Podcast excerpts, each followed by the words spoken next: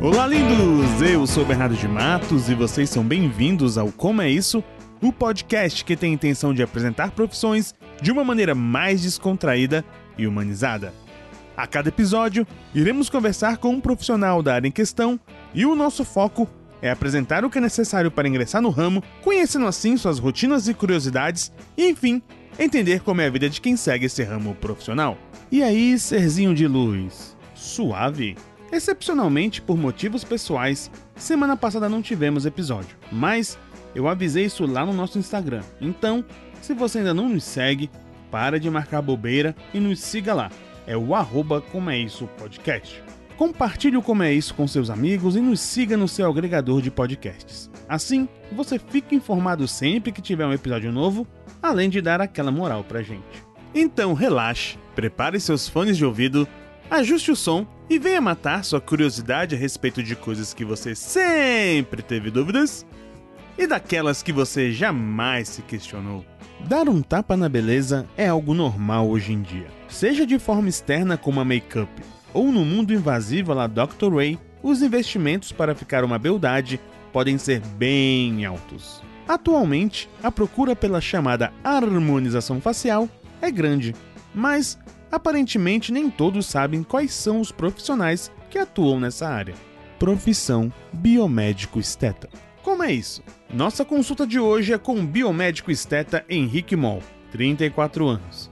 Ele mora em Brasília e veio falar um pouco desse ramo profissional ainda desconhecido por muitos. E se você, assim como eu, tem uma testa parecendo um filhote de Sharpei, vamos descobrir o que podemos fazer para melhorar. Olá, lindos! De volta aqui no Como é Isso e no episódio de hoje eu tenho a participação aqui de um amigo meu, o Henrique Moll. Ele mora aqui em Brasília, tem 34 anos e é biomédico. Vamos falar sobre biomedicina. Tudo bem com você? Como é que tá aí, meu amigo? Opa, Bernardo, beleza? E aí, ouvintes e aí, ouvintas? Hoje vamos falar um pouquinho sobre essa profissão que eu amo e principalmente sobre a minha especialização, né? Também que foi um nicho aí que eu busquei durante o meu percurso. Cara, e é um nicho que vou te falar, viu? Tem muita gente procurando o ramo. Tá imóvel, Mas tá antes de chegar lá, me explique, por favor, cara, me ilumina. O que corongas é biomédico? O que é biomedicina? Porque na hora que eu penso nisso, eu lembro daquela série da Netflix lá, o Biohacker. Tem algo a ver com isso? Como é que é o esquema? Não, não, é um pouquinho diferente. É, na verdade, eu até, quando eu comecei a estudar o que era biomedicina, eu fui porque eu achei o nome legalzinho. e eu, eu vinha já de ensino médio, gostando de, da área de saúde, né? E como eu não podia fazer faculdade depois da, do ensino médio, por causa de questões financeiras e Uhum. né, o NB, por exemplo, eu tinha que parar para estudar e eu trabalhava muito.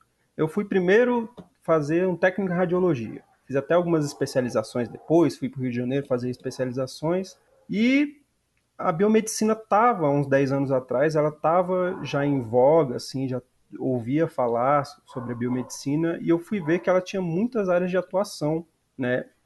Então eu resolvi fazer a biomedicina com foco, porque eu sabia que depois eu poderia fazer uma especialização em imagem, por exemplo, né? Continuar minha, meus estudos em radiologia e fazer uma ressonância magnética, uma medicina nuclear, né? Como é Mas- que é? é, é uma das áreas de especialização, né? Eu poderia fazer uma medicina nuclear ou uma ressonância magnética e trabalhar com isso. Mas cheguei lá e descobri um novo mundo, digamos assim. que novo mundo é esse, cara? O que, que foi esse novo mundo aí? Bom, primeiro que biomedicina, é, eu já sabia na hora que eu entrei, né? Mas tinha muitas matérias e quase, sei lá, 90% das matérias é focada em análises clínicas. Então eu costumo, quando alguém me pergunta o que é um, um biomédico, o que um biomédico faz, eu basicamente falo que a biomedicina é uma medicina dentro do laboratório, né?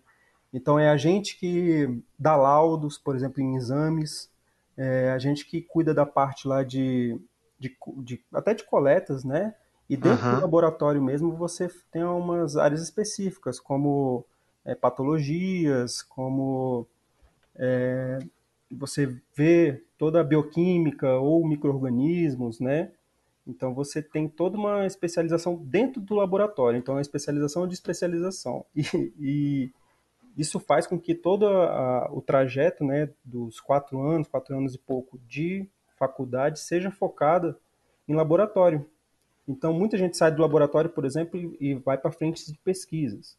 É, as pesquisas, muitas pesquisas no campo da ciência são coordenadas né, por biomédicos. Né? Então, dentro da biomedicina também, é, como foi galgando várias áreas relacionadas à saúde, ela foi, até a última vez que eu contei, tinha 31 áreas de especialização, de atuação. Caraca! 31. Rapaz. É. Aí o que, é que aconteceu? Vamos lá, sou um tá. contador de história, né? Mas pergunte, pergunte, pergunte. Não, era mais por isso mesmo, porque na minha cabeça aquela coisa, ainda mais você falou questão de coleta dentro lá. Aí eu falei, nossa, não é o, um computador não que fala para mim ali só as coisas. É, mas não. a gente tem que dar laudo, né? O, é, o médico, exatamente. tem que confiar na, na, no laudo que a gente está dando. Se aqueles parâmetros esquece. estão tudo certinho, né? É porque aquela coisa, né? Eu falo por mim, né? Eu sei que uhum. deve ter uhum. umas pessoas que pensam assim também. Com a automatização de várias coisas, né? Tecnologia e tal, às vezes a gente esquece a importância disso, né? Que tem que ter alguém ali para para dar o cheque, né? E Sim. passar para frente. O equipamento faz muita coisa, mas, por exemplo, é colocar. fazer alguma curetagem, colocar ali na, na, nas placas, né? Da microbiologia, saber se um, se o antibiótico está fazendo efeito ou não, fazer aquela amostragem, tudo. Até fazer aquelas coletas de sangue, de urina e de fezes, né? Ver se tem uhum. parasitas, por exemplo. Tudo ali, é, é, muita coisa é manual, né? Você tem que contar, você tem que, muitas vezes, é, nosso melhor amigo, né, do biomédico é, de análises clínicas é o microscópio. Você tem que olhar e fazer a contagem ali de, de células sanguíneas, né? Então uhum. tem muitos meandros dentro dessa, dessa área. Tanto que é, no final da, do meu curso, né, eu fui fazer estágio, né, para sair gabaritado e eu poderia escolher algumas áreas de estágio e eu não estava mais afim, eu não gostava de, do laboratório propriamente dito.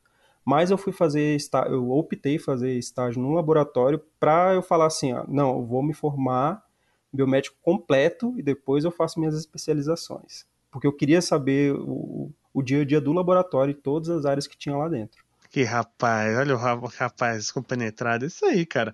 E tá, continue contando aí mais a sua história. Como é que foi esse desenrolar? Como é que você então, foi escolhendo pouco a pouco? O que, que aconteceu? Eu, eu entrei para ver a área de imagem, né? Só uhum. que dentro da área de. dentro do, do curso inteiro, só tinha uma matéria de imagem, né? De, de ressonância magnética. E boa parte da matéria, como era técnica em radiologia, a professora pedia conselhos meus, como se eu soubesse é, o que, que ela estava falando. Então ela pedia confirmação minha, então não, a gente não aprofundava nada, sabe? Uhum. E eu meio que, pô, quatro anos e tudo, eu até tranquei uma durante um ano, então eu, eu fui olhando para outras áreas, né? Eu falei, o que, que eu poderia fazer aqui? O que, que essa outra área estuda?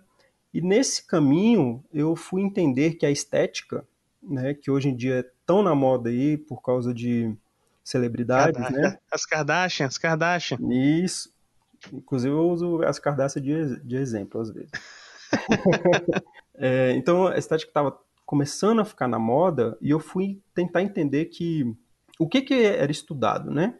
O que uhum. que pô, se era, era estética, era o que eu tinha que passar um batom na pessoa, passar um blush, ou o que que esse pessoal estava fazendo para ficar com um lábio volumoso ou com a pele mais sedosa e que não era eh, necessariamente uh, as plásticas que a gente via desde pequeno, Sim. né, que as pessoas com a cara repuxada e permanente, né? Aquela coisa invasiva, né, aquela coisa bem Isso. Então, eu comecei a olhar por mim mesmo, né, e achei muito interessante as pequenas áreas de estudo né? Como é que aplicava um botox, é, o que que fazia um preenchimento labial, como como apagava algumas rugas, o que que fazia para deixar a pele melhor. Então eu fui entendendo que a estética também era saúde e o biomédico estava ali é, inclusive autorização, né, conquistando essa autorização para atuar nessa área desde 2011, e eu fui entender que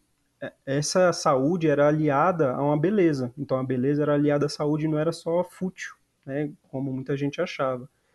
E uhum. um belo dia, já para o final do, do curso, assim, eu, a gente recebeu na, na faculdade uma palestra de um biomédico esteta, né, que é o nome que se dá, que ele tinha uma clínica grande já, é, ele tinha ele foi um dos primeiros a entrar na profissão depois que foi regulamentada, e ele deu uma palestra assim, show de bola, e eu olhei pro cara assim e falei, cara, eu vou fazer isso. Tá aí, eu vou fazer isso, porque esse cara me vendeu uma coisa que eu já estava muito, muito interessado. Quando eu terminei, o, ainda na época de estágio ali, eu mandei, eu escrevi uma carta, né, digitei uma carta, mandei para esse, esse professor falando que eu ia fazer o curso dele, fazer porque ele tinha uma, uma um instituto de pós-graduação em estética. Ah, tá. Eu ia perguntar isso, se esse curso era, era mas aí você já explicou, pós-graduação, né?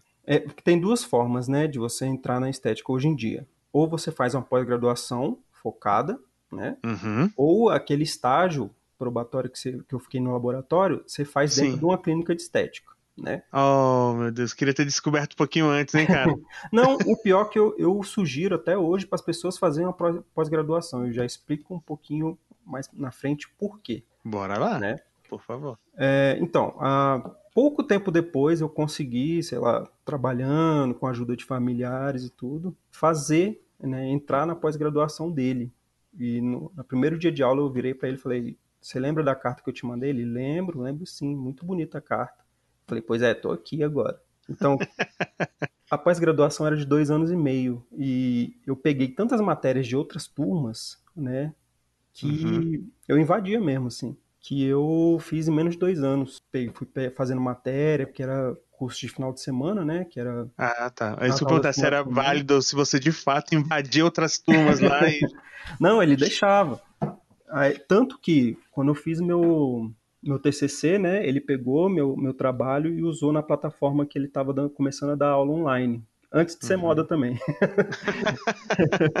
visionário, visionário. É, então ele já estava dando aula online. Então ele usou meu TCC para isso. Eu comecei a fazer as apostilas desse, desse curso e comecei a entrar na clínica escola dele como auxiliar, sem receber nada mesmo, só para aprender mais. Tanto... Conhecimento, cara, isso é importante. Já fiz coisa desse, desse jeito aí já também. Tanto que é, é aí que entra a, a, prática que às vezes você tem no estágio, né? Se você optar por estágio, só que você não tem essa bagagem de dois anos de conhecimento teórico, igual eu falei que era importante ter, né? Aí eu fui ter o conhecimento prático.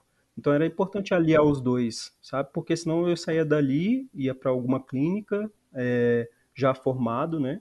E eu ia ter que aprender na prática porque, sei lá, o meu contratante, ou se eu abrisse uma clínica para mim, esperaria, né? Ou eu esperaria que eu já soubesse alguma coisa, né? Sim, faz sentido, cara. Realmente faz bastante sentido. A questão de você aprender realmente na prática é um negócio que te deixa muito à frente no mercado de trabalho e poupa tempo, né? A verdade é isso. Não, não o lugar de fazer carteira, tá, gente?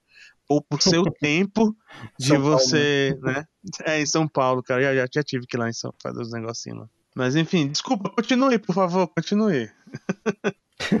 não, então, é, essa é a história que eu que eu me apaixonei, na verdade, pela área, né? E coincidentemente, logo assim que eu estava terminando a formação, começou esse lance de harmonização facial. Todo mundo começou a saber o que era uma harmonização facial, principalmente pelas deforma deformações faciais. Né?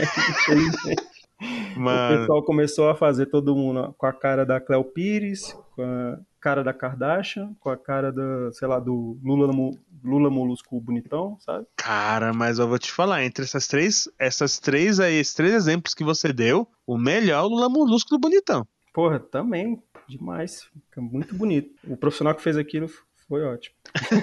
mas falando sério assim, cara, é porque é muito mais fácil a gente conseguir ver as diferenças numa parada que tá ruim né, cagada, uhum. que ficou não, né, um mau trabalho, às vezes não tão mal, porque a gente sabe que tem. Enfim, não sou profissional, você vai saber explicar isso melhor do que eu, mas, cara, Eu, minha esposa fala isso direto. Fala assim: não, olha aqui, Bernardo, olha essa foto aqui, essa mulher era assim.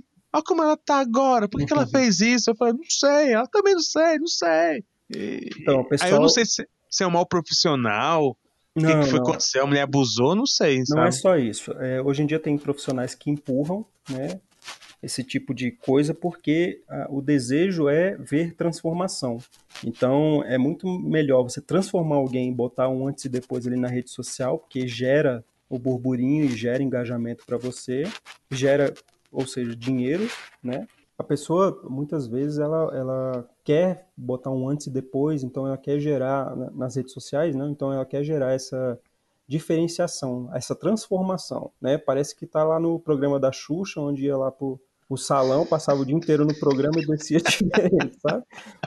Isso é só para os velhos, para quem lembra. Ah, é, aí o pessoal quer esse efeito de transformação, só que isso dura pouco tempo, é moda, né? Hoje em dia você vê aí aquele Lucas Luco querendo reverter esse procedimento, né? É, mano, é foda. um, há um consenso que eu falo para os meus pacientes, o interessante é você realçar né, pontos, você corrigir assimetrias, você corrigir um defeito, você deixar uma pele brilhante, um tônus é, mais é, agradável, porque você remete à saúde, né?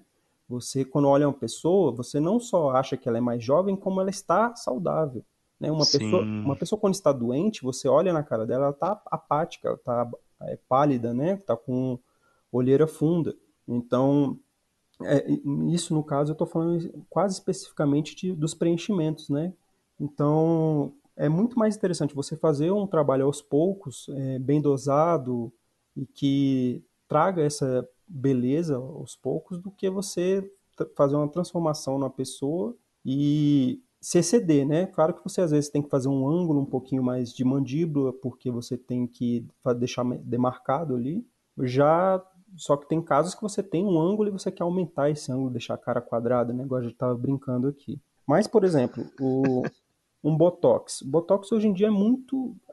Foi uma das primeiras coisas que ficaram mais famosas e as pessoas acham que vai ficar com a cara esticada, como se fosse uma, uma cirurgia plástica, mas a verdade é que muita gente, mas muita mesmo, faz o Botox e você nem percebe, porque o Botox tem a finalidade de é, mascarar aquelas rugas que ficava muito marcada quando você fazia algum movimento, né? Levantava muito a sobrancelha, é, dava um sorrisão e aparecia os pés de galinha ao redor dos olhos ali. Então isso é só um exemplo de, de como é, a gente trata a estética hoje em dia, né? É, cara, é, o, o, grande ponto é, como você disse lá no início, é porque a gente vai prestar atenção no que tá mal feito. Então, assim, o, por que, que a galera leva muito discussão do Botox? Porque tem, tem a galera aí que enfiou, um, sei lá, velho, dois litros no, na testa, não consegue nem levantar a sobrancelha mais, sacou? Aí é, fica taxado que é só isso, né?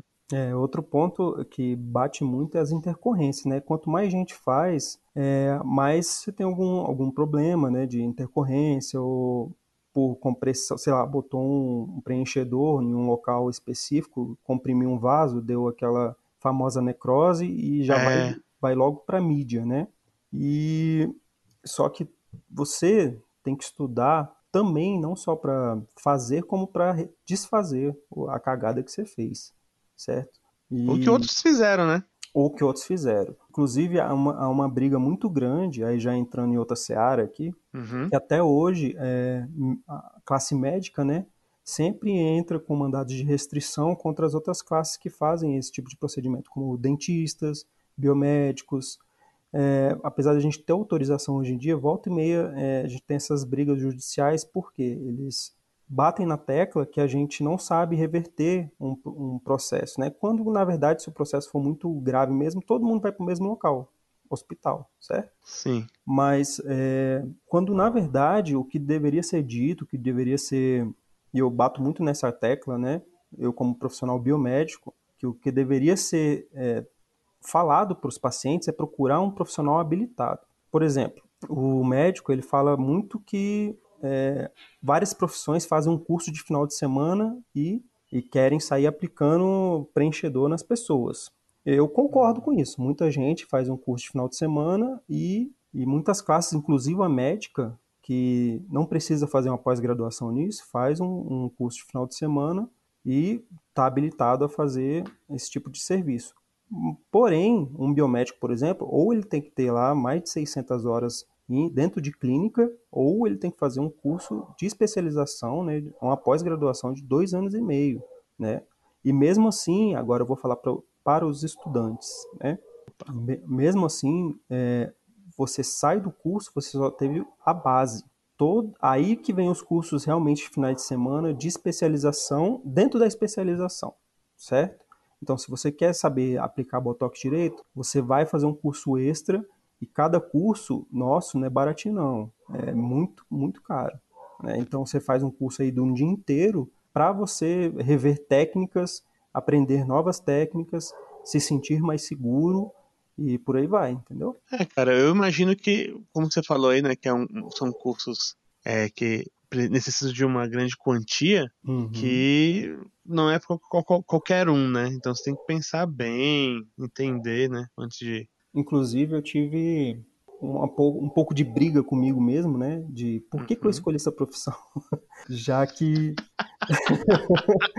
todo mundo passa por isso, né? De o que, que eu estou fazendo da minha vida? Porque você sai da pós-graduação, você quer é, montar uma clínica, por exemplo, né? Você, uhum. só, que você, uhum. só que você quer atender com o maior capricho possível. Então, todos os materiais custam muito caro, toda a estrutura Nossa. custa muito cara. Então, assim, se você não, não você se vê sem dinheiro, tendo que fazer cursos a mais, que você vai pagar muito mais caro, e ainda assim, mesmo mesmo você conseguindo investir nesse, nesse sentido, você ainda quer montar uma estrutura decente para o seu é, paciente, porque gente que é, sai na frente, né, você sente que outras pessoas saem na frente, são gente que se formaram e montaram um consultório bonito, fazem lá é, muita divulgação, investem em marketing tudo mais, e esse marketing levou muitas pessoas hoje em dia a conhecer o que é os procedimentos estéticos, seja com é, uso de aparelhos ou seja na harmonização facial, com é, a metodologia minimamente invasiva, que é o que a gente faz. A gente não faz um, um biomédico, né? A gente não faz uma cirurgia. A gente não pode fazer, por exemplo, uma bichectomia, né? Que o pessoal é, é famoso hoje em dia que os dentistas fazem, que é de retirar aquela, aquela gordurinha por dentro das bochechas. É, eu ia comentar isso. Que nesse caso é considerado seria algo invasivo. Isso, é um procedimento cirúrgico, né? Aí já passa uhum. a ser uhum. invasivo. Só que aí a gente fica buscando outros, outras formas de se sobressair. Eu, por exemplo, é, tenho outros estudos em, em, mente. Hoje em dia a gente está começando a estudar a parte de ozonoterapia. A gente que eu digo eu, né? da ozonoterapia, que ficou famoso recentemente por outros motivos, motivos errados, infelizmente. Nossa, é. Tô, você lembra, né? Bem disso. É, eu queria, queria ter esquecido, cara, mas infelizmente eu lembro, sim. Puta então, merda. aí agora tem que desmistificar o que seria isso, né? Mas é uma área bem interessante. Eu posso fazer, por exemplo, especialização em bioplastia peniana, né? Caraca! Para deixar o, o dito cujo mais grossinho lá, para alegria de homens e mulheres, entendeu? Caraca, eu não sabia que já, já tava nesse nível de poder aumentar a, a bitola do, da, da... Nossa só. Pode, cara. então, tem muitas pequenas áreas assim que você tenta sobressair, então você pode fazer a especialização da especialização, como eu costumo dizer, né? É, um, um, dos meus focos, por exemplo, é estudar um pouquinho mais de anatomia. Então, é, tem um curso em Harvard, por exemplo, lá em Boston, que é um curso curto, né, com profissionais gabaritados aqui do Brasil, que eu já estou de olho em fazer. E alguns cursos no exterior também, né? E também me aprimorar mais academicamente, né? Eu estou pensando em fazer um doutorado por agora também, né? Então a gente sempre está estudando. É uma coisa que não falta em várias áreas, né? Principalmente a área de saúde, é estudar, estudar, estudar. E eu tenho a sorte de de tipo, eu nunca gostei muito de estudar, mas eu, eu gosto muito de ler o que me interessa. Lá atrás, quando eu fui entender o que, que era a, a estética, eu fui é, gostando porque eu via quais eram as áreas de estudo, né? Uhum. E tanto que eu fui, é, eu me embrenhei nesse matagal aí e tô nele até hoje. você foi. Você se apaixonou de fato pela, pelo ramo, né? E gostou. E, cara, eu fico feliz de ver isso, porque é muito, é muito legal você é, se apaixonar por uma área, por uma profissão. E sem romantizar, não estou romantizando o trabalho, tá, gente? Não, Sendo não. sincero. Porque de fato é legal porque você sente essa vontade de continuar. E é isso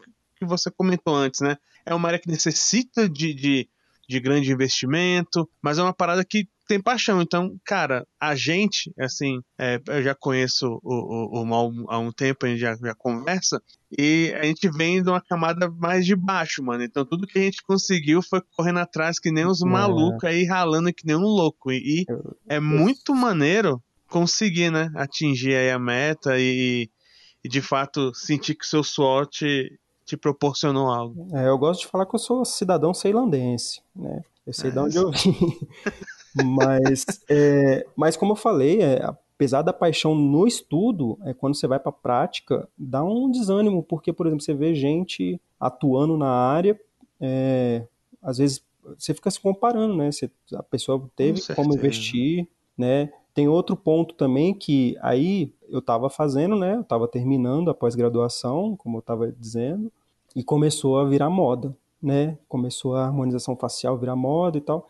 E de repente, é, sei lá, pessoas que eu via durante o curso de biomedicina na faculdade, amigos meus e tudo, começaram a se interessar pela área, só que por, por motivos errados, né? Achou que começou a dar dinheiro à área. O que não é ah, verdade, porque entendi. você tem mais gente fazendo, mas você tem muito mais profissionais. E quando você tem muitos profissionais, a, capac a capacitação e a qualidade desses profissionais fica um pouco é, como eu diria, a gente desce um pouquinho o nível para baixo, né? Infelizmente eu vejo, eu tenho visto pessoas que estão tá fazendo por fazer, né? Acha que é, aprendeu o básico de, de, sei lá, um preenchimento, por exemplo, só que não entende a complexidade que é você enfiar uma agulha no rosto de uma paciente. É, mano, isso aí é perigoso demais. Tem que ter muita noção do que tá fazendo, cara. Então eu gosto de, de, de falar isso. Toda vez que eu, eu, vou dar alguma palestra, falar sobre a estética, eu sempre alerto sobre. É, preste atenção certinho que está fazendo, estude pra caramba e depois você vai para com segurança, né? Você vai é, colocar uma agulha onde se deve ser colocado, né?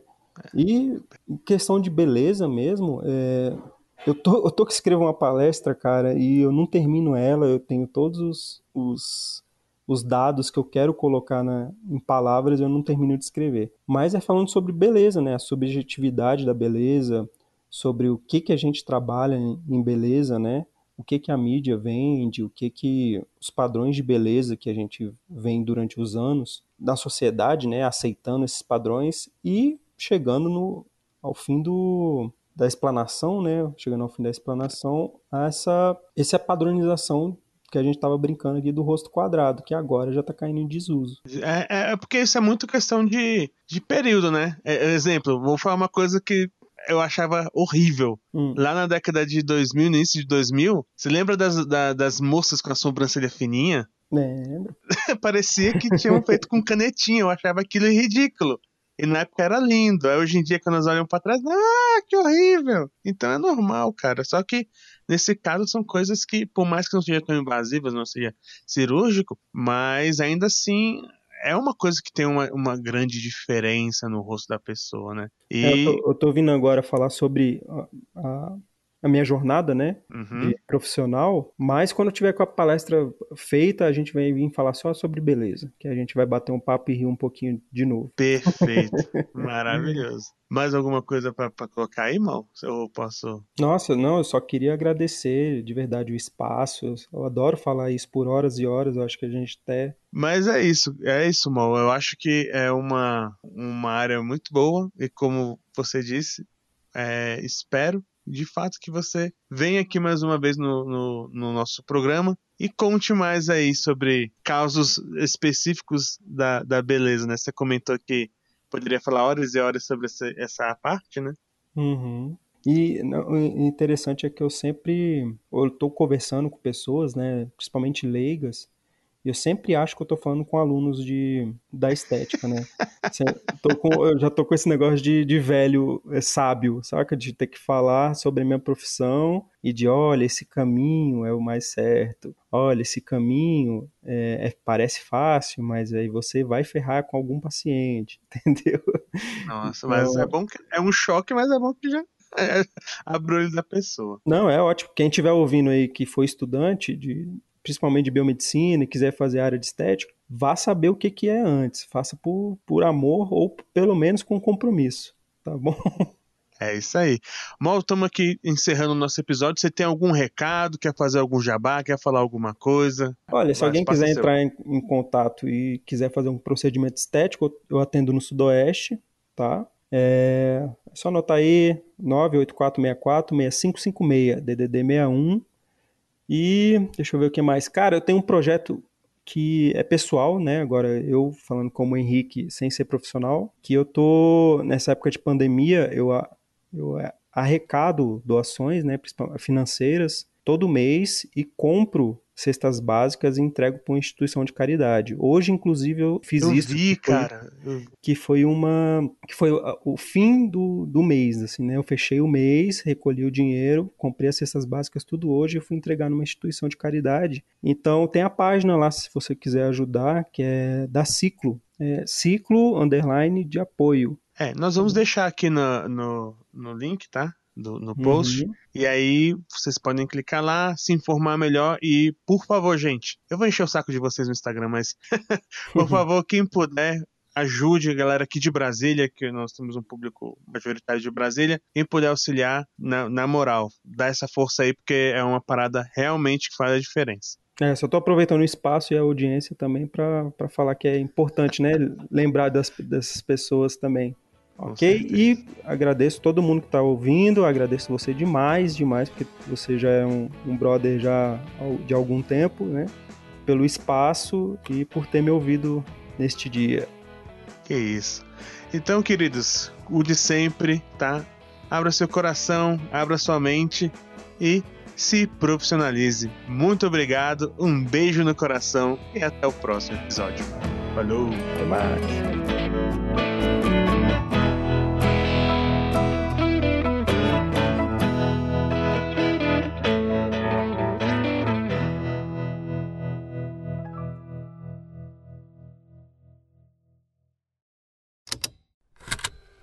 Estalo Podcasts.